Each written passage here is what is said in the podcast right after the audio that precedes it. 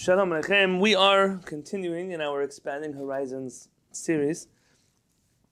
We're in the introduction of Rabbi Shem Tov Gagin on page 26 in the Roman numerals, but 24 in the PDF numbers. So if you open up your Google Classroom and you go to the Zoom invitation that you received to get to whatever classroom you're in right now, at the bottom of the invitation,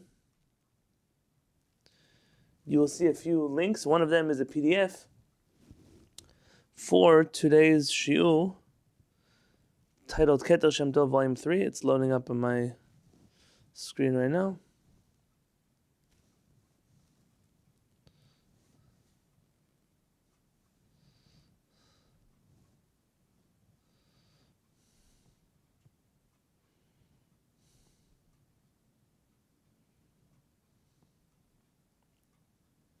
So you're looking for Keter Shem Tov Volume 3, and you should be in the introduction. We're almost at the end.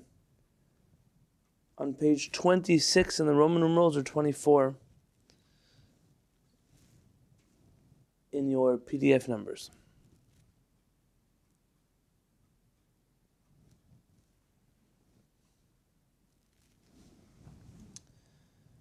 So Rabbi Shem Tov Gagin is walking us through a number of examples scattered throughout Shulchan Aruch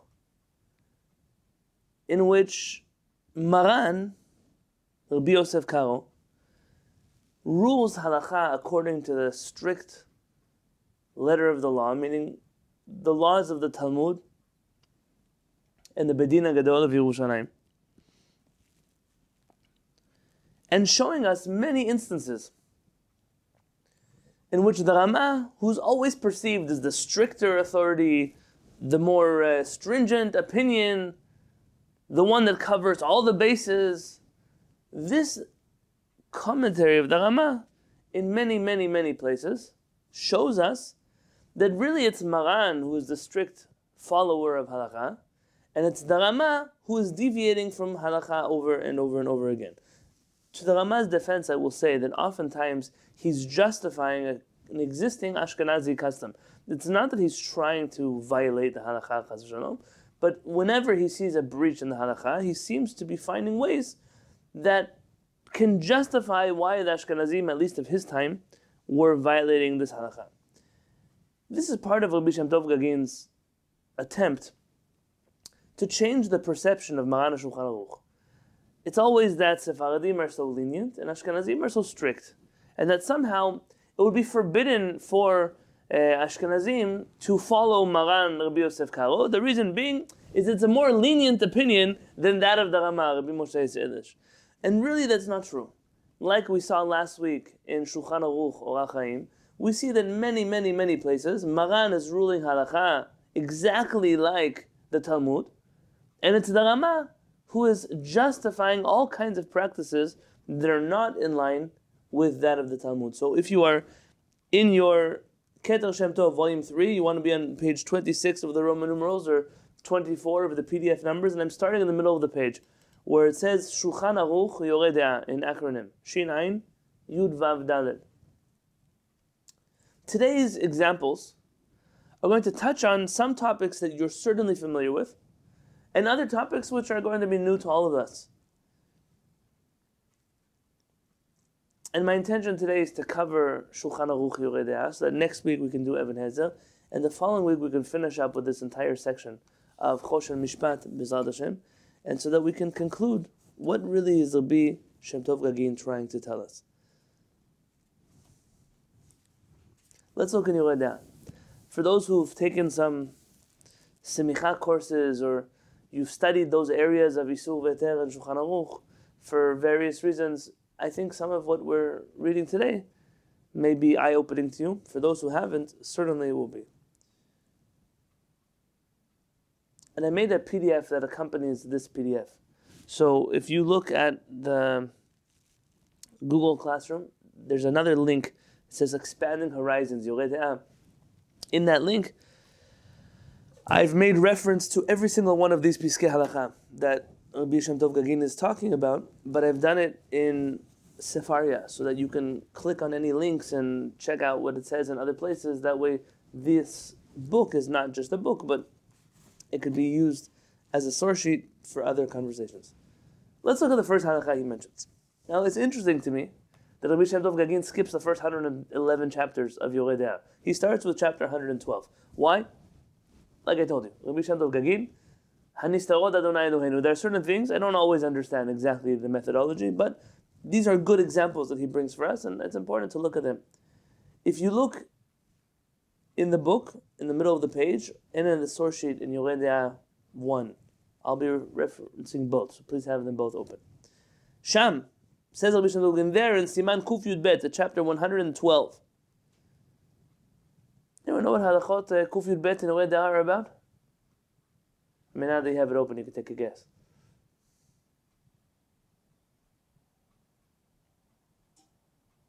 So Kuf Yud Aleph ends what everybody studies for Semicha. So Kuf Yud Aleph ends Taruvot. Kuf Yud Bet starts a whole new chapter of That's Kuf Yud Gimel, that's 113. 112 is close, close to that. The one right before that. It's Pachel Goyim, the bread or baked goods of non-Jews, which are have very different halachot than chapter 113, which are cooked foods of non-Jews. Let's summarize this if I can say it outside first. Regarding bread that was baked by someone who's not Jewish. Let's say that all the ingredients are kasher. So there's two reasons why our rabbis prohibited bread, seemingly, that was baked by non-Jews. And we know they. The first is Rashi's reason. Why would... What? Chadun, very good intermarriage. That's good. Okay, uh, that's the reason why we still hold it down today. The first reason anyone know what Rashi suggests. Another reason, a little more practical. If you go to a non-Jewish bakery, what could you uh, be worried about? Maybe. Maybe the bread's not kasher. Maybe there's something in there they can't eat. Correct? So essentially, in order to have a whole conversation of whether you can eat bread from goyim or not, the real question you have to first answer is: Is the food even kosher? If the food is not kosher, meaning the bread is has lard in it from a pig, then of course you can't eat this uh, this bread. We're only talking about bread that is made with kosher ingredients. Yeah, so this is the assumption that we're working with in Siman Kuf Yud Bet is that really the concern that we have is that which uh, Mord mentioned, and that is the Isur of Chatanut. The concern that uh, we're not allowed to come and marry someone who's not Jewish, and by sharing baked goods and we get close with each other, you know, you move into a house and the next door neighbor brings you, uh, oh, here we baked you a chocolate cake. It's 100% kosher, disposable pan. Uh, the Duncan Hines, who knows, uh, uh, cake mix we even read online about the laws of Yashan. We know that this works, and for sure, the oven. We, we checked on Chabad.org how to make it kosher. I mean, the whole thing is kosher. Are you allowed to eat that cake? No, you can't. Why? Mishum chatanut. We cannot get that close to people that we're not allowed to marry. Thank you very much. We're very, very grateful to be good neighbors for you. We will be good neighbors for you. You could always come get chocolate cake from us. But we have a prohibition on our end of eating this baked product.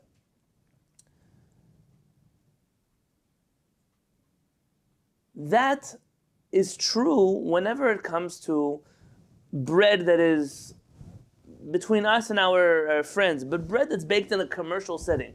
Pat shel nachtom or pat paltar, pat palter, depends where you're hanging out. this bread that is baked in a commercial setting, there are chachamim who believed that there is no prohibition to buy bread from there. The reason being, because you don't know the baker, the baker's in the back. It's a commercial bread. Nobody's baking it for you because they like you. You're coming, you're paying for it. And I can tell you, at least I can tell you by Sephardim. In every single Sephardic country, with the exception of the Mekubalim, in every single Sephardic country, all of our forefathers ate bread that was baked by Goyim.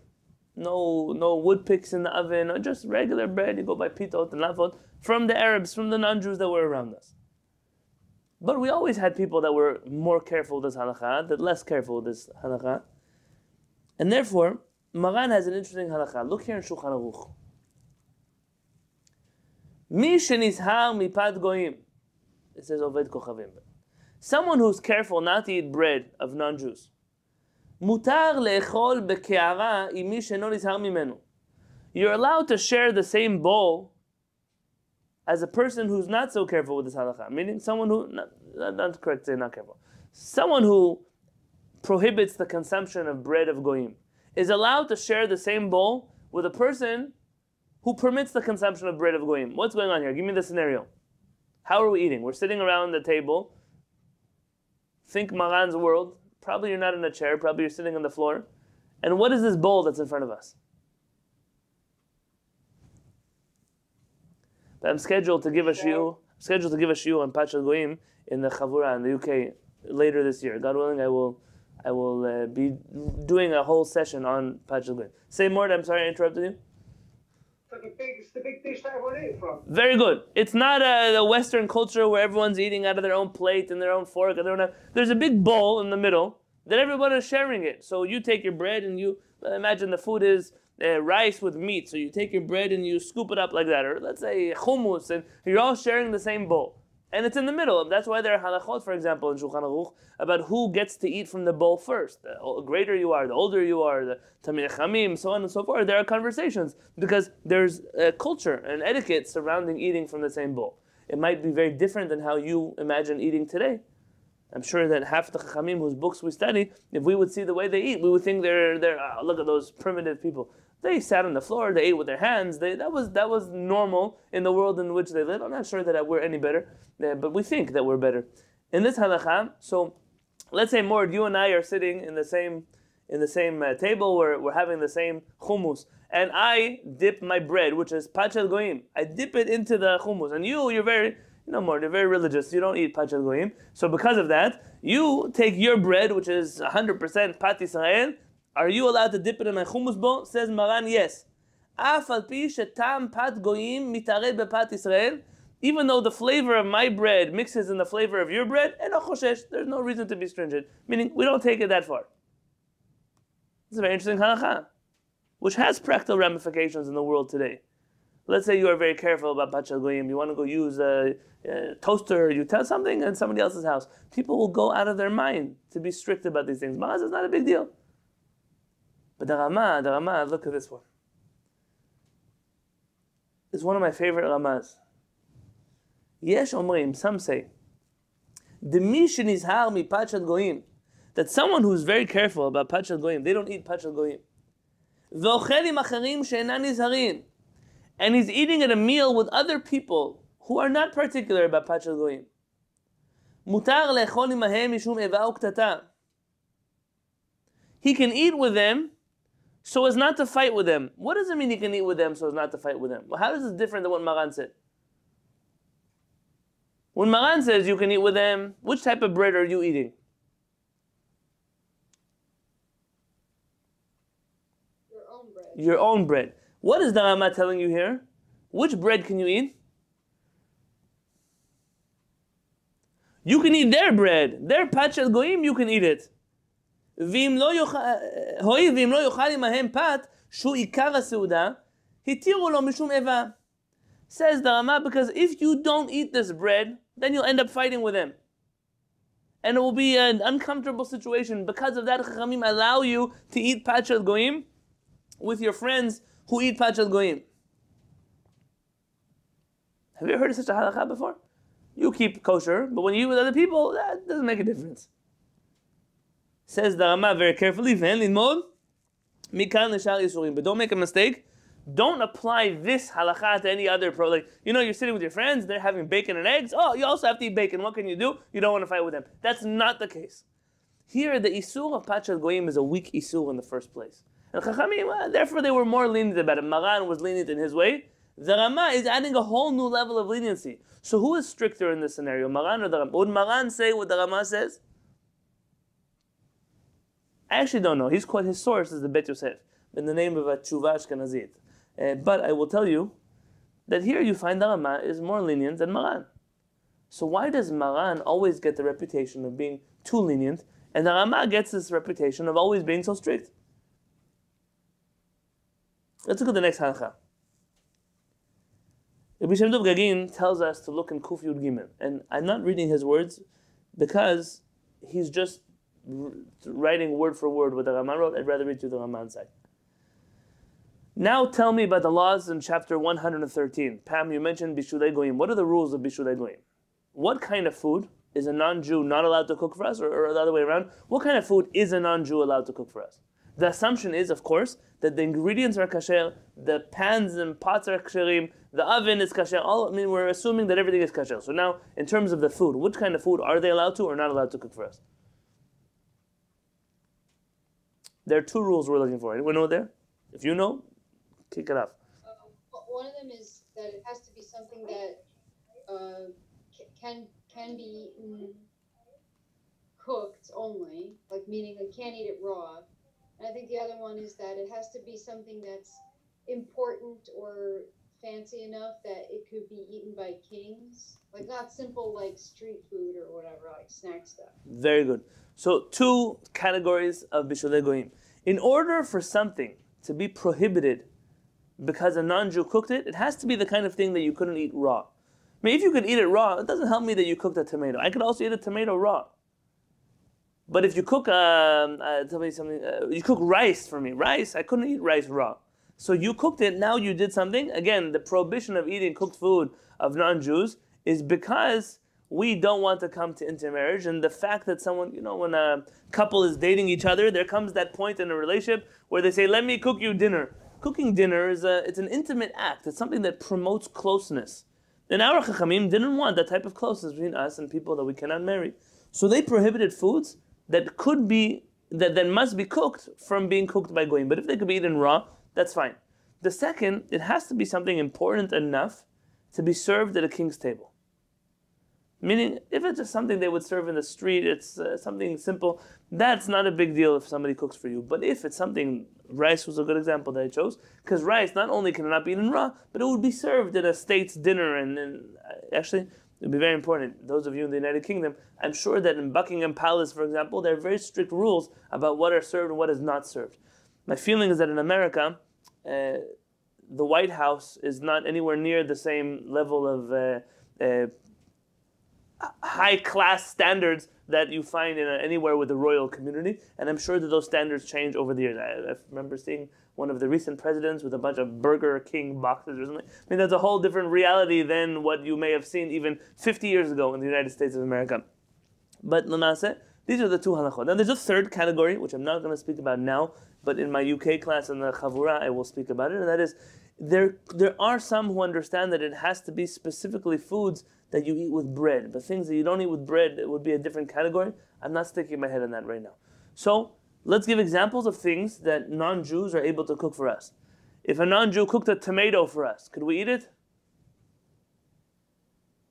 Yes, very good. What about corn? Can corn be eaten raw? Who says yes to corn raw? Pam, you would eat corn raw? What does raw mean? Raw means you take it off the cob and you eat it? Uh, there, there are two kinds of corn. There's um, field corn, which is more starchy, and then there's sweet corn, um, which is more sweet. That's the kind you find frozen kernels. Okay, You Pam, can Pam, actually eat corn raw, but it might not be as good. But you can actually eat it raw. It's so- very fresh. Like things that you can eat raw doesn't mean that you would eat them raw. So let me give an example. Hopefully Pam won't jump on me. Like she made my life complicated with corn. Potato. What about a potato? Could you do you not could you do people eat potatoes raw? No. Could you serve them at a state's dinner, roasted potatoes? Of course, yes. Because of that, potatoes are the type of thing that a non-Jew cannot cook for us. Now, what does a Jew have to do in order for the food to be considered cooked by a Jew? There's a famous machloket Maran and Rama. Maran says the Jew has to actually put the food in the fire, meaning he has to actually cook the food. Yes, you take the pot, put it in the fire. That means a Jewish person cooked the food. What does the Rama say? The Rama says no, it's enough. It's okay, even if the even if the Jew just turns on the fire. Now, many, many, many Acharonei Ashkenaz disagree with the Rama, but almost every kosher establishment you eat in in your life, they do this, where the Jew turns on the fire and then they cook for the next three years on a fire that a Jew cooked three, turned on three years ago, and Shalom Israel. Uh, Listen, it's not my kashrut class today. We'll talk about that when we get to kashrut. But for right now, there's another question. there are some chachamim who believed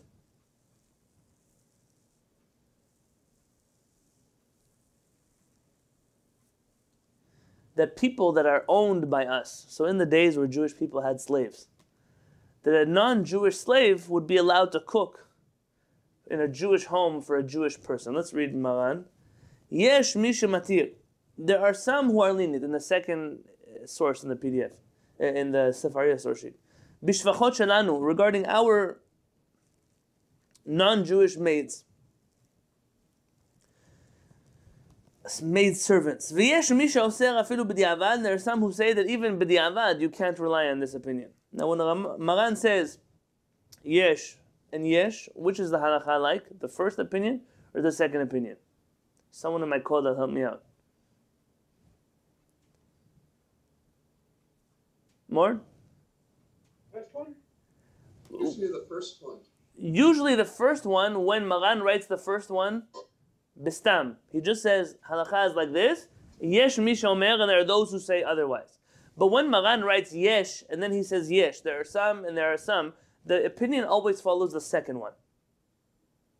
Yes? This is one of the rules of Maran. So Maran, his opinion is that even b'di'avad, meaning even if a non-Jewish maid servant cooked for us, we wouldn't eat the food.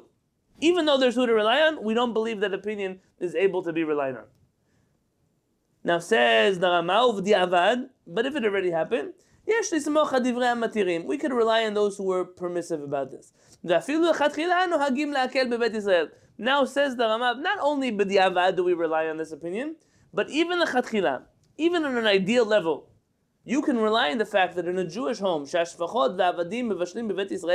that the non-Jewish staff is cooking the food for us. Because inevitably one of the Jewish members of the household will walk by and stir something or cook something or do something, and because of that, all the food in the house is considered kasher, even though it's cooked entirely by goyim, entirely on fires that the goyim lit. And this is the custom in Ashkenaz, lechatchila. To allow non-Jews to cook food for us when the Jewish person is not involved at all. Maran, Maran would say even b'di'avad, this food is prohibited. When I go to a kosher restaurant, I ask them for the mashgiach to please cook the food. And if the mashgiach cannot cook the food, I ask for a salad. It's a chumah, not a chumah. I'm telling you this is a halakha. What am I supposed to do? Chachamim prohibited bishulei goyim. The turning on the fire doesn't help me anything. I could also turn on the fire. What does it help? That's like saying, uh, you know, I turned on the barbecue and my wife barbecues the whole day, but ah, how do you like my food? I didn't do anything. I just turned on the fire. What, what did it do? Nothing. Now, when it comes to, I was once in a restaurant in New York. Uh, uh, a good hashgacha, yani. In this hashgacha, you should see the.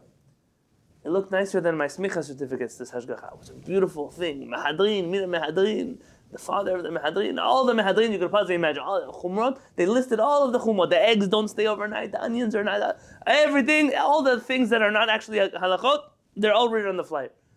So I come to the restaurant and I said, please, uh, could you ask the mashgiach to cook the food for me? And they said, the mashgiach is not in the kitchen, he's here. He's the guy at the table. So I go to the guy at the table, say, are you the mashgiach? Yes. I said, do you mind cooking that, that food for me? I think I might have been dating my wife then. I don't remember if this was my wife. Or it might have been right before I, yeah? Uh, was I dating you then? Yeah, okay. So, Yeah. yes. So I, I asked the mashgiach, do you mind going to just put that food in the fire for me? And he tells me, no, I don't go into the kitchen. You don't go into the kitchen. He said, this is my seat. I said, I know it's your seat because you're playing on your iPhone right now, uh, Candy Crush, whatever he was doing there. I said, but but you, I'm asking you please to go to the kitchen, put the food in the fire. He tells me, I don't go back into the kitchen. It offends the non-Jewish crew when I'm in the kitchen. As you tell me you don't go to the kitchen? Said, no, I have the key to the kitchen. I open it in the morning, I close it at night, and I stay here the whole day. That way I don't bother them in the back. I called the Rav Machshir. I never complain about kashrut to people. I called the Rav Machshir. Just so you know that the guy doesn't go to the kitchen. Yeah, I know, that's my policy. That's your policy? So what kind of, I could also do kosher supervision like that. I'm going to put a guy, 13 years old, with an iPhone outside of every restaurant in the world. I'd say, he opens the door, he closes the door, all the food inside is kasher, mehadrin, mina mehadrin. I mean, I couldn't even ask the guy, no, you should know, you should know. I asked the person behind the counter, if I could, if they would let me into the kitchen. Said, of course, we'll let you into the kitchen if that's not a big deal. But I went back into the kitchen, and here, look, look at this. All of the food is already cooked. Meaning, this, is a re- listen, it wasn't a very fancy restaurant. I wasn't taking my wife there to, to the restaurant. But uh, all of the food was already cooked. And what they do when you order, it was a Chinese restaurant, you order uh, sesame chicken, they take it out of the freezer and they heat it up for you and they serve it to you. Meaning, even if the mashgiach wanted to make the food for me, he couldn't because all the food is already cooked by goyim for days and days and days and days. There's nothing he could do about it. Uh, I didn't, Chava, I can't read your question. It's far away from me. Anyone want to tell me what Chava wrote?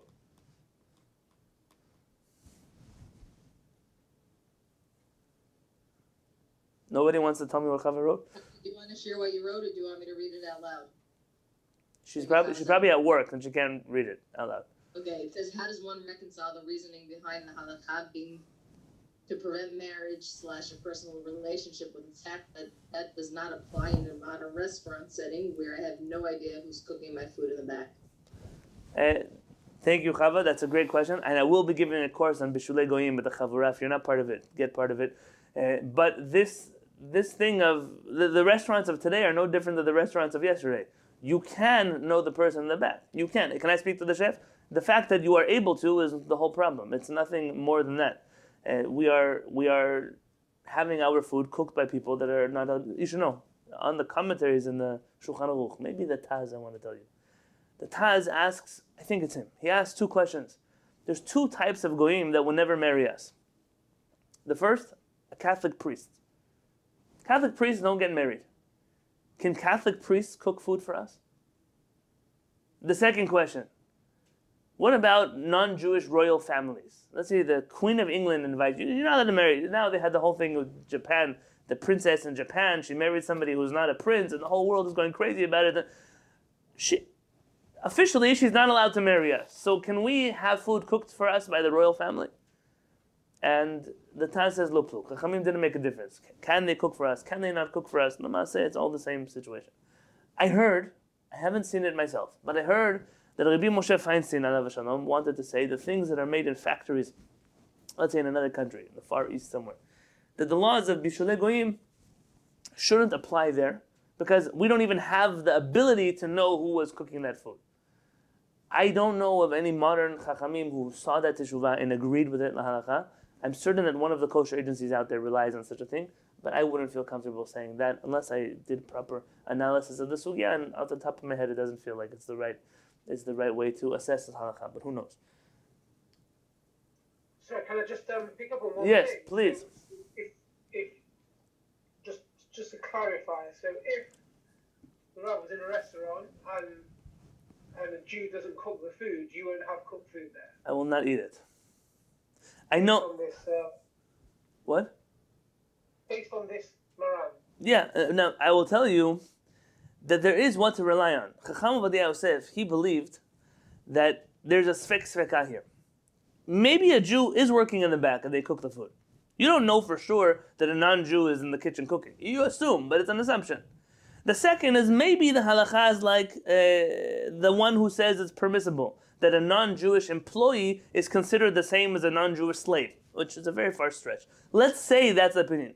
Here you have a double doubt, and because of that, when you're on your own and you're telling don't tell a non-Jew to cook food for you. But when you go to a non-kosher, uh, when you go to a kosher restaurant or a kosher wedding hall or so on and so forth, then you have to be particular. Uh, you don't have to be particular because there's a svek sveka here. And the famous thing with the Yosef family is that they will do a svek sveka even against the Shulchan Aruch. But I, I don't do svek svekot against Maran. And so here, here I, I'm, and I'm not, I'm not showing off here at Chuma. I'm telling you that the Maaseh, by Bishulei Goyim, we're very careful. We're very careful about Bishulei Goyim. It's a law that Chachamim put into play. And at my wedding, at my wedding, uh, my in-laws and my parents were very kind that they accepted this request from myself and our Peretz not to serve red meat by your wedding. The problems with shechita are too much, just chicken. It was a very fancy wedding, but we served just uh, just chicken and any kind of dish that had chicken. And the second was I paid out of my own pocket. I paid a, a few hundred dollars. It was a chatana. I paid for somebody to go and cook all the food, everything. Meaning somebody was in the kitchen. Every single thing they made in that kitchen was cooked by somebody Jewish. At my wedding, I wasn't going to serve anybody anything that was cooked by goyim. What am I supposed to do? There's a halakha like that. Uh, I can ignore halachot. I listen. If it was up to me, I could I'd justify everything that somebody does with an opinion somewhere. But the Maaseh person says, "I follow Shulchan Aruch. I'm a Sephardi, so be Sephardi and follow Shulchan Aruch. I can't jump in, in both parties and dance in both parties." Thank you. Yeah. Now, you, when I, I'll tell you, there are places where there are very high concentrations of Sephardim. So when I was in New York, for example, in Flatbush, there, Baruch Hashem, is a very big Syrian community there. When I went to them and I said, "Could you have the mashgiach please cook the food?" It was one of those fast food restaurants. I mean, what was that? It was like a schnitzel restaurant. I went only place that was open one o'clock in the morning when I landed in New York, and uh, they announced on the speakerphone to the kitchen, uh, "Please make order 312 super kosher, please." And the guy in the back, I guess he knows that super kosher is when the mashgiach cooks the food. Baruch Hashem for super kosher options in a glatt kosher restaurant. The next, the next halacha here uh, in Siman Kuf Yud Dalet. Kuf Yud Dalet is a very interesting siman. There's some interesting halachot there. I wish I could study. One day we'll have a Yoreh De'ah class. We'll go through Yoreh De'ah together properly. But for right now, we're jumping through the examples Rabbi Shem Tov Gagin is telling us. Now, he quotes here the Rama in Sif Aleph. So Maran writes the following words. If you're in your, there's two sheets we're looking at: the Keter Shem Tov Volume Three and the Sefaria source sheet. I'm in halacha number three in the Sefaria source sheet. Maran writes, "Kol shechal shel goyim." All of all alcoholic beverages. Shechal, let's say, really uh, could be beer of the goyim.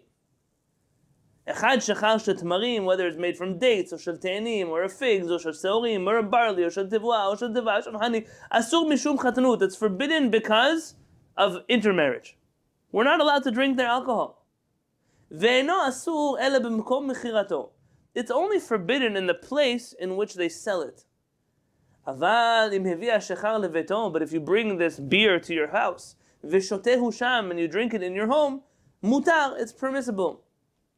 By the way, we're not talking about wine. Why are we not talking about wine?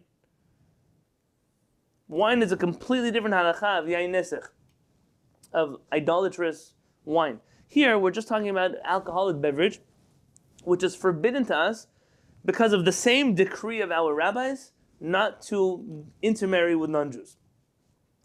Shikara gezerah shema yisod etzlo. Because the whole prohibition is maybe we'll come to eat with him. ולא אסור אלא כשקובע עצמו לשתות כדרך שאדם קובע בשתייה. And it's only prohibited in a way in which you're, I'm sitting myself down here to drink. אבל אם נכנס בבית הגוי, but if you enter the house of a non-Jew, ושתה דרך ארעי באקראי מותר, and you go and you pass through and you drink just, it's a one-off thing. It's not something that you have intentionally, this every week we're getting together to drink. It happened. Mutar, it's permissible. This story happened to Hara Peretz. Hara Peretz, before he became Hara Peretz that we know here, he was sent to Denmark to be a rabbi there. And as a, a rabbi in Denmark, he had to supervise a factory of cheeses. And he gets to a certain place, and he doesn't speak uh, any language that the locals would know, including English. And they don't speak Hebrew or French or Arabic or anything else that he would have known at that time. And Hara Peretz is found and is finds himself some non-Jewish person invites him to his house. They wanted to see a rabbi. They never saw a rabbi before, and he sits down with them. And they ask him if they can make him anything to eat or drink, and he says, "If you have beer, I'll drink a beer with you." And so they bring Haraperetz a bottle of beer and he drinks. How could it be? Okay, it, it's, it's, a one-off. It's not you're not not your best buddy. They're not your drinking friends. You don't go watch football together with them. It's a one-off thing. It's mutar. Bevet. Chashuv. And if you stay in the house of a non-Jew, it's considered your house. Umutar be'ir. And it's permissible to send someone out to go buy uh, alcoholic beverages from the non-Jews that are there. Rama says. So that's Maran's halakha. Rama writes. ויש מתירים בשחר של תבואה שותבואה, וכן נוהגים להקל במדינות אלו. There are some who permit alcoholic beverages of honey and grains to drink them even in the place where they sell them. I'm not trying to ruin anybody's alcoholic experience. I'm certain that the Chawonim have all kinds of differences that they say here, but you want to walk into a bar, into a pub, into a tavern, into any other place where people drink and sit down and have a drink. According to Maran, it's forbidden to drink that way. According to the Rama, ah, in our, countries, we are lenient about this halakha. What is the origin of this halakha? It says Rabbi Shem Tov Gagin, This is explicitly violating the Gemara in Masechet Avodah Zarah. Look in Masechet Avodah Zarah in Halacha 4. Itmar mipnei ma asru shachar shel. Why did our rabbis prohibit the beer of non-Jews? Rami Bar Chama amar Rabbi Yitzchak mishum chatnut. Rav Nachman amar mishum gilui. There are two different reasons that are given that why we're not allowed to drink their beverages. And the Gemara continues with the story. Rav Papa, let's read it in English. Rav Papa had them bring out the beer belonging to the goyim from the entrance of the store, and he would drink it outside the store. Rav Achai would have them bring the beer to his house, and he would drink it there. And both of them drank the beer away from the presence of goyim due to concern about marriage with goyim. Meaning, I buy the beer, and then I walk outside of the bar, and then I drink the beer. That's the way you can do it the halacha. But in the bar, no, like I told you, I didn't come to ruin anybody's night out or plan to go somewhere tonight. I'm not here. I'm just telling you that Rabbi Shem Tov Gagin is pointing out yet another place in the laws of kashrut. Oh, Sephardim are so lenient about kashrut. Really? Are we lenient about kashrut? Right now, we're on example number three, where Sephardim are following the Talmud, and Ashkenazim are blatantly violating not just the Shulchan Aruch, but the Talmud itself, and telling us that we are not strict enough, and therefore you can't eat in my house, therefore you can't eat in my dishes, therefore you can't come to my wedding, therefore, oh, understand? The Bishen Dov Gagin has to set this record straight. Let's look at the next halakha he brings to us. It's in six in my source sheet.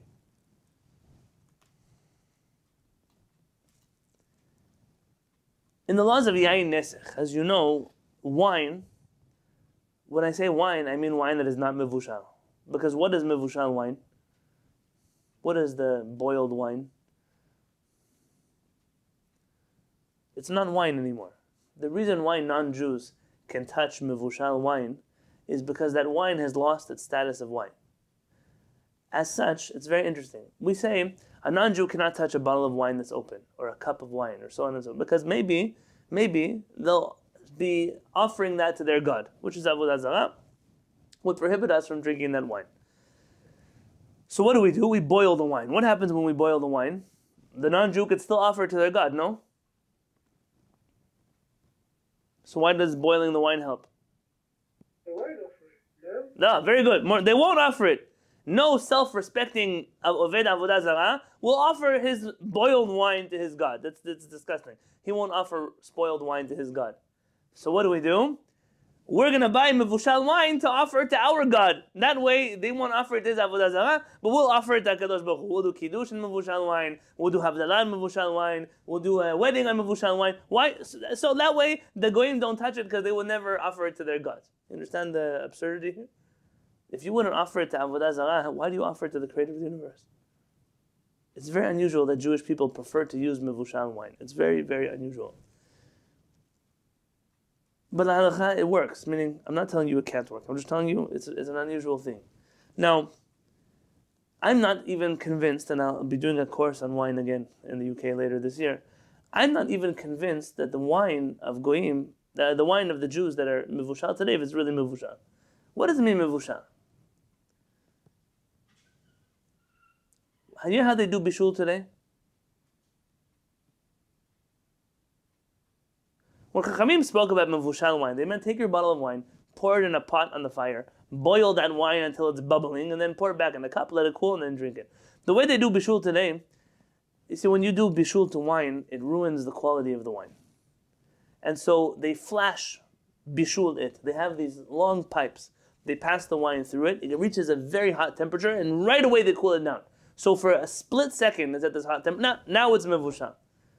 But if you look in the Chidah, you look in the writings of the Ben Ish Chai, their definition of bishul is that the, the, the wine almost becomes like this sickly, sweet, thick syrup, almost like it's spoiled. It should taste a little spoiled. And that's what bishul means. You can drink it, but it's not going to be wine that you're drinking with your ribeye steak for dinner. It's not the kind of wine you're drinking. I'm not convinced that wine that the you call mivushal today is allowed to be touched by goyim. See, nobody ever hangs around with me when we study Yoreh De'ah about the parts in which we're strict. They only look about the parts in which we. But by Bishul, I'm not even convinced that the wine that you have in your house is Mivushal. If a non Jew would touch it, I'm not sure that you could drink it afterwards. That's, that's for me to say. You'll figure it out on your own one day. Now in Halacha Shulchan Aruch, Maran writes the following. Stam yanam shel goyim. Asur bahana. The, the wine of non-Jews is forbidden for us even to receive benefit from it. Meaning, we're not even, forget you can't drink it, but you can't even sell the bottle to somebody else. V'hu adin lemegam b'yayin shelanu. That's certainly true when it comes to them touching our wine. I mean, their wine I can't drink for sure. But even if they touch my wine, I'm not allowed to drink it. The Rama says, ובזמן הזה, nowadays, שאינו שכיח שהגויים מנסחים לעבודת כוכבים, because it's not so common that non-Jews offer wine to their idols. It's not part of their idol worship service, really. Is the Rama correct? Is it really not so prevalent that non-Jews use wine when it comes to their avodah zarah? They do. They do. Betsy, where do they do it? In church? Every Sunday in church, no? But I read an article not so long ago that the wafers they use on Sundays, there are some opinions in various churches, not necessarily the Catholic Church, that those wafers should be kosher. So they have a yeah, it's a fascinating thing to see sacrament wafers that are kosher. Uh, but that's that's already like a whole new level of Jewish Jewish business. For right now, for right now, יש אומרים דמגע הגויים ביין שלנו אינו אוסר בהנאה רק בשתייה. that nowadays, where the goyim don't really use the wine for idol worship purposes, that we're not allowed to drink it, but we're allowed to sell that wine.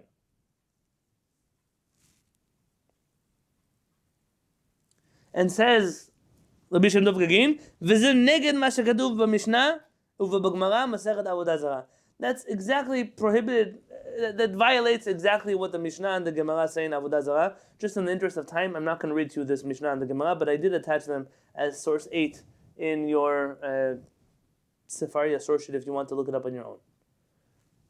The next halacha. Mama writes another thing about wine. Maran says in halacha 9, מגע גויים ביין על ידי דבר אחר If a non-Jew touches our wine using something else, not intentionally, they're walking by and their umbrella touches our wine. כגון שהיה יורד מהדקל ובידו לולב. He was coming down from the palm tree and he's holding a lulav in his hand. ונגע בראש הלולב ביין. And he touches our wine with the lulav שלא בכוונה, without any intention. או שהיה מהלך, or he was walking, ונגע בכנף בגדו שלא בכוונה. He touches the, coat, the corner of his jacket, touches our cup or our bottle without any intention. He wasn't trying to offer anything, wasn't even trying to touch your bottle of wine. וכן אם נתכוון ניגע בו על ידי דבר אחר שלא, אלא שאינו יודע שהוא יין, מותר אפילו בשתייה. Or let's say he was trying, he was saying, listen, we're social distancing. Right next to me there's a bank.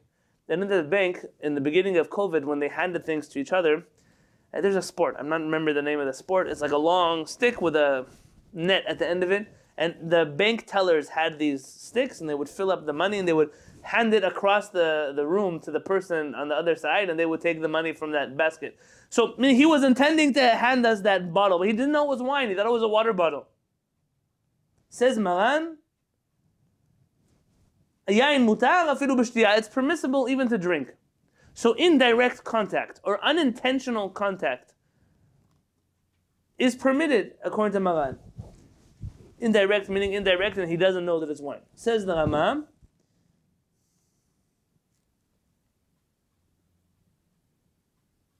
that nowadays, Nowadays the nations of the world are not pagans. All of the things they touch is considered unintentional touching. You heard what the Rama just said? Can a non-Jew touch your bottle of wine? Yeah, nowadays it's okay. It's all unintentional touching because nowadays the goyim are not even idol worshippers. That goes explicitly against, says Rabbi Shem Gagin, that which it says in the Gemara in Masechet Avodah Zarah. So you have yet another place where the halachot of the Talmud are entirely disregarded because nowadays the halacha is different. Can you imagine us saying that about anything else? Nowadays halacha is different and oh, strict rabbinic supervision. Again, the purpose here is not to besmirch the Rama. The purpose here is to show there's a consistent pattern of the Maran following the Talmud, and the Rama that doesn't. Yet somehow the reputation in the Jewish community is that Sephardim are so lenient that they never follow halacha, and Ashkenazim are so strict because they're always doing super halacha. But really, that's not true. Let's see the next example. Bisham Dov again shows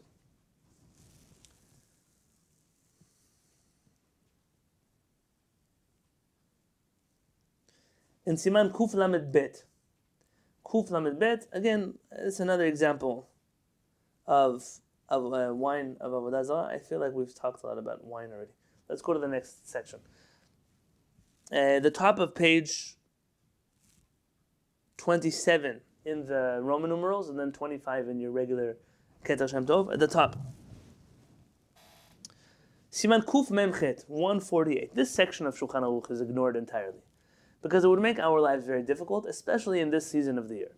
And every uh, time this, every year this time of year rolls around, and I see all kinds of Jews write all kinds of ludicrous things about how Jews should act or not act surrounding non-Jewish holidays, and we're obligated this, we're obligated that. And I always wonder if these people ever read Shulchan Aruch. That's always what I wonder, uh, because they have all kinds of preconceived notions they've received from their favorite political celebrities or their favorite YouTube radio show hosts or their favorite people with little tiny kippot on their head who tell them all of what Judaism tells the, their interpretations of Jewish politics and so on and so forth. But Shulchan Aruch, all of these people, uh, they've never read. I recently had someone come talk to me about politics, and I said, "Are you familiar with this sugya in the Jewish context? What are you talking about?" You don't know. Don't please don't have an opinion about. Just like you wouldn't have an opinion on the laws of Shabbat if you never studied the laws of Shabbat. Please don't have a Jewish opinion on politics if you never studied the Jewish opinions on politics. In chapter 148 of Shulchan Aruch, this entire section has to do with our relationships with non-Jews throughout the holiday season, whichever holiday season they're currently worshiping. So in every country it will be different. It depends on the, the avodah zarah of that particular place. Maran writes the following halacha based off the Talmud. Let's look in source 13. Shelosha yamim lifnei chagam shel goyim.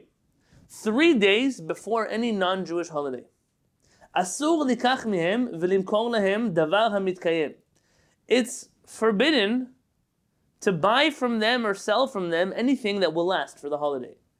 But you're allowed to sell them things that won't last until their holiday, like vegetables, v'tafshin, and foods. Meaning, you don't want to be selling somebody three days before their pagan festival food that they're going to serve at their pagan festival. We're not allowed to do that.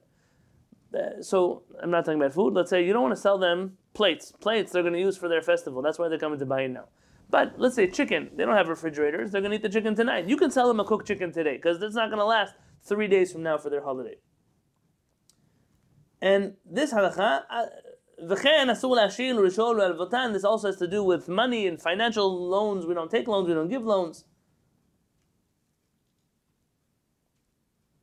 The next halacha, 14, says, Yesh omrim, some say, says Maran, she'en kol devarim elu amurim zeman, that all of these laws, is a long section of halachot, so I just skipped 12 halachot. All of these things that we cannot do with non-Jews surrounding their pagan holidays, it doesn't apply nowadays. Only then. But nowadays, they're not such experts in their idol worship. He's telling you something very interesting. It's not that goyim are not idol worshippers, but it's that they're not so fundamentalist about their idol worship. I don't know that your average Christian on the street can explain to you the theology behind a Trinity and what is a tr- how does a Trinity work and how is it different than one God. And in their head, they're pretty. It's pretty it's pretty uh, kind of like your average Jewish person probably can explain to you about Yichud Hashem and the definitions of of Hakadosh Baruch Hu and how that works and what is it, uh, whether they're a rationalist or a Kabbalist or whatever they are. They can't. They, likely they're not so familiar with their religion. לפיכך מותר לשאת ולתת עמהם ביום חגם ולעבודם וכל שאר הדברים, and therefore Maran quotes this other opinion that says that nowadays it's really permissible to do this. Says the Rama,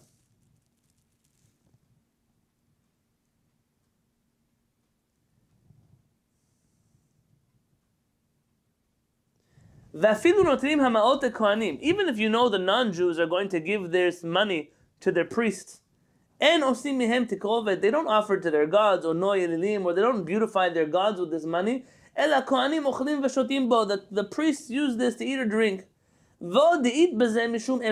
Furthermore, we're afraid that we might cause hatred between the communities. If on the day of their celebration we separate ourselves from them.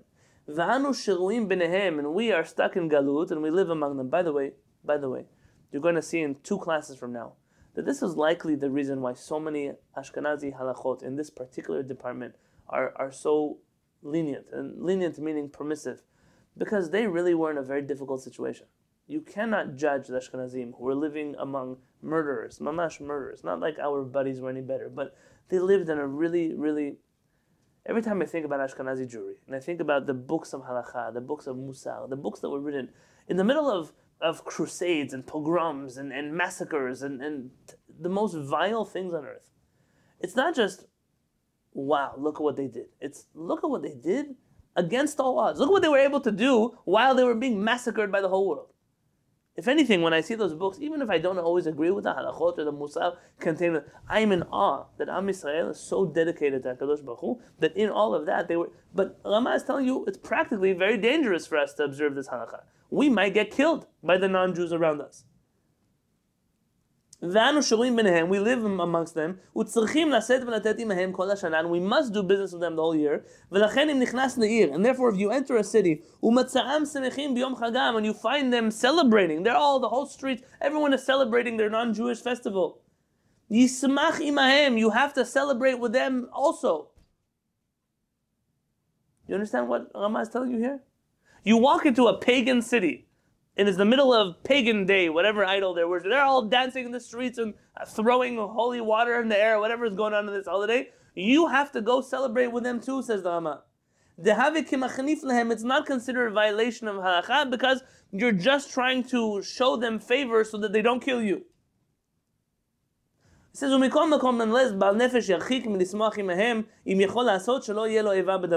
It's best if a person is able to avoid the situation entirely. And then he goes on, Rama saying what he's saying. Says Rabbi Shadov Gagin, can you imagine Maran telling you that if you walk into a non-Jewish city in the day that they're worshiping idols, that you should go celebrate their idols with them?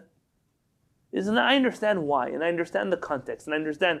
But then how long can you continue telling me that this is the most traditional form of Judaism that doesn't budge about any Jewish values, that this halakha is the way we've done halakha forever, and everything else the Orthodox Jewish community tells you? This is again, it's not true. You're literally permitting against the Shulchan Aruch, against the Rambam, against the Talmud, against the Mishnah, perhaps even against the Torah, to celebrate Avodah Zarah. At the very least, do it with some humility. Don't do it while also trying to convince us that this is the most traditional type of Judaism in the world. The next section. By the way, it's the reason I'm teaching this class from San Diego, because if I was right now in the United Kingdom, I wouldn't be able to speak the way I'm speaking right now. You have to kind of tone it down a little bit. So over here, I'm able to say all kinds of things that I can't say over there. Uh, this next halakha, I'm going to do one or two more examples and I'll, I'll finish the section. I'm not going to read you every single halakha that's in the source sheet. Um, a yarid. Okay, let's do a yarid. That's a good one.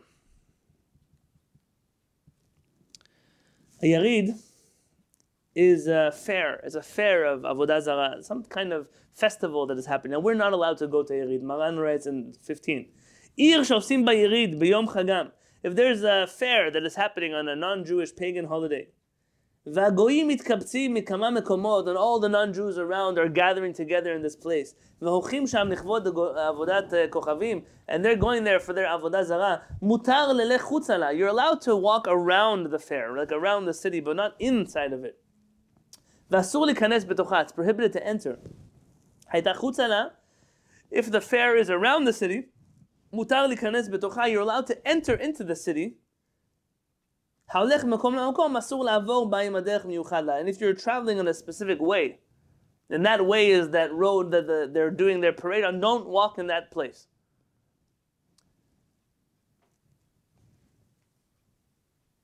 Maran says that this only applies by a, a, lodger, but if a resident of the city is there, it's permitted. Let's leave that alone. Rama writes, "Uvizman she'en hagoyim mitkaptzim sham." Okay.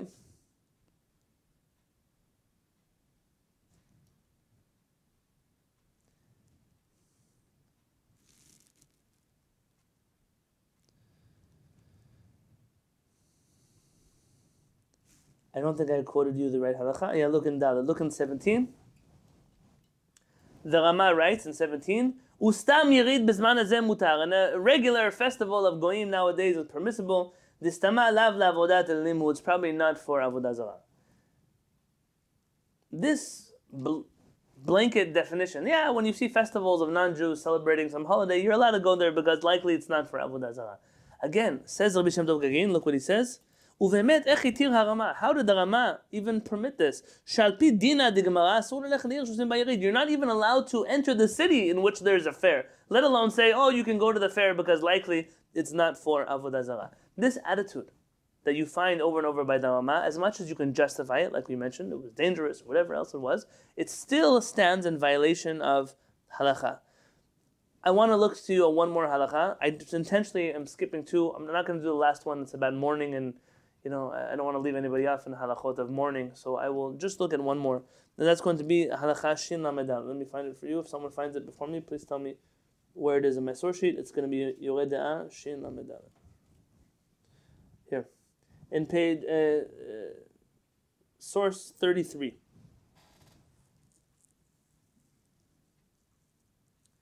In a functional Jewish community, the Jewish community has the ability to do nidui, to excommunicate a person. How does it work? Someone does something wrong, whatever it is. Let's give an example. Somebody doesn't want to give his wife a get. He wants to torture her. Now, in a Sephardic community, Beit Din would just beat him and force him to give a get. Yeah, but let's say you, we didn't have the right to beat him for whatever reason, so we put him in nidui. An example. What are the halachot of a person who's in nidui? What are you not allowed to do with him? Right, can't get aliyah for sure, in the synagogue. More than that.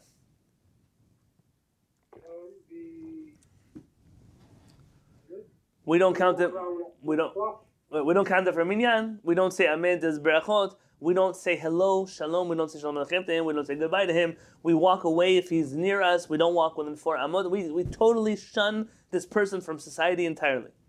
Why? There are certain averot that Chachamim said the Jewish community has the right to put these um, uh, uh, restrictions on him so that he'll do teshuvah and come to the right path. It's a force where we're using social pressure to force a person to do what the Jewish community believes is the right thing. Now you can argue whether this is a, a right way to get people to do things or not. I'm, I'm, you're talking about a Jewish community in which the Jewish community is the government. So you can imagine that in another country there would be a rule like this. This certain person is, for example, in California, someone who's a felon is not allowed to buy a weapon. They're not allowed to vote. They're not allowed. There's certain things they can do. They lost their right to do that, at least for now. Uh, there are some states in which that doesn't apply forever. There's a seven-year period in which once those seven years pass, they can rejoin as regular members of society. This is this is something that is done everywhere in the Jewish community. It just applies to these particular uh, things. So Maran says. If the beit din of the city excommunicates a person because he did an avera, V'gazar hasar onesh and mishiach And the non-Jewish government says, whoever is going to uphold the ruling of the beit din and shun this person, we will punish them. Chayavim likanes בספק onesh כדי lachzik datenu. We risk it. We continue to shun him because yeah, maybe we'll get caught, maybe we won't, but we will do this to uphold our faith. אבל אם נדעו על שבינו לחברו, כגון שהוניחו להכרעות, אין אנו חייבים להיכנס בסכנת העונש. But if the Beit Din uh, made a rule, not because he did an Avera, but because he violated something, he, he took his friend to a non Jewish court, so Beit Din put him in, in uh, Nidui. We don't have to risk ourselves to uphold their personal financial dispute between each other. We, we don't have to do that. But when it comes to our religion, we will uphold our religion even if it means getting caught by the non Jewish authorities. And then the Rama says something fascinating in this note. Even though a Jewish person has an obligation to call out wrongdoers in the Jewish community, you have an obligation to call out averot and corruption in the Jewish community. And our rabbis tell us that anybody who doesn't protest an avera and they're able to, then they're considered guilty by association. I don't know how it is other places, but in American law, for example, if uh, three people go to rob a bank, one person drives a car, two people break into the one one breaks the door open to the bank, and the third guy goes inside. If one of those people, God forbid, shoot somebody and kill them, all three people are guilty of murder. Even the driver who was sitting in the parking lot. This is guilty by association. Here, says the Rama, we have a law in, in Judaism. If I can see something happening, and that's I have the ability to stop it, and I don't try, I'm guilty of causing that halakha to happen. Now, in many places in the world, we don't have that power. You go up, you see someone do something wrong, you tell them, "Hey, don't do that. It's against the halakha." They'll smack you in the face and send you home. They're not going to listen to you. But there are instances where you are in control. You know, I'm not I'm not. I don't know the situation. I'm not a police officer. I'm not judging. There was recently a concert here in the United States in which uh, eight people were trampled to death. And it seems like the, the it seems, like I said, I'm not making any statements, I'm not uh, familiar with the background of this case, but it seems like the person who was leading the concert knew what was going on and continued to perform for 45 minutes. No matter the security that was there and the police officers that were there, nobody can control that crowd. But the one of the news reporters said that this man with a microphone, who everyone paid money to come see, he had all the power in the room at that moment. If he would have taken the microphone and said, Stop right now and clear a path for the police, he could have solved the whole problem. I mean, he was the one man who really could control that crowd. If the, that comes out to be true, I don't know what American law would say. But Jewish law would consider a person who had the ability to stop something and didn't do it for whatever reason guilty of the same crime. And therefore, says the Rama here, even though that's case, mikol makom en adam chayav lotzi mamono You don't have to lose money to warn a person against an avera. ולכן נהגו להקל ולמחות בעוברי עבירה שיש לחוש שעומדים על גופנו מעודנו. Says the Rama, there's an Ashkenazi practice that we don't tell people not to do averot because we're afraid that they might hurt us or take away our money. Because you don't have to lose money to rebuke a person, then even if rebuking a person would cause you any kind of financial harm, you don't have to rebuke a person, says the Rama. And that's why in Ashkenaz there's a practice where we don't rebuke uh, wrongdoers, we don't call out corruption if it might harm us. We don't need to get involved in issues that we don't need to get involved in. Rabbi Shem Tov Gagin is bewildered how this can actually be a practice of a functional Jewish community. That when you see wrongdoing, you decide, hey, I'm not going to get involved. It's not my problem. That could really be at the root of much of the wrongdoing that we see surrounding us. He gives a few other examples which are not relevant for today. All I wish to leave you off with before we go next week into Shulchan Aruch Even HaEzer is again to remember we're not pointing a finger of the Rama is not good enough. Chaz v'shalom. The Rama is one of our rabbis, the rabbi who we respect and we appreciate even more than many other chachamim. In our Bet Midrash, Harav Peretz always says the Rama is preferable to any other acharon that exists in Jewish history. We prefer his Piskei Halakha over anybody else.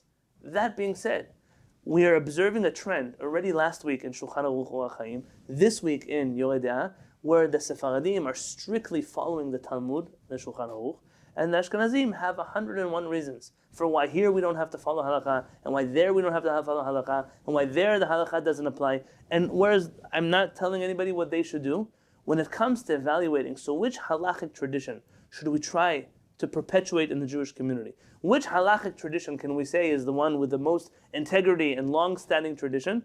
Says Rabbi Shem Tov Gagin, it's really unfair that Sephardim have received this reputation that we don't follow halacha properly, and that other people can't rely kivyachol on our halachot. That's not correct. And next week we're going to see a few other examples of this in Shulchan Aruch Even HaEzer. Thank you so much for learning with me today. Anyone needs to go, please feel free to go. Anyone wants to stick around and ask any questions, I'm here, uh, God willing, to answer any of your questions.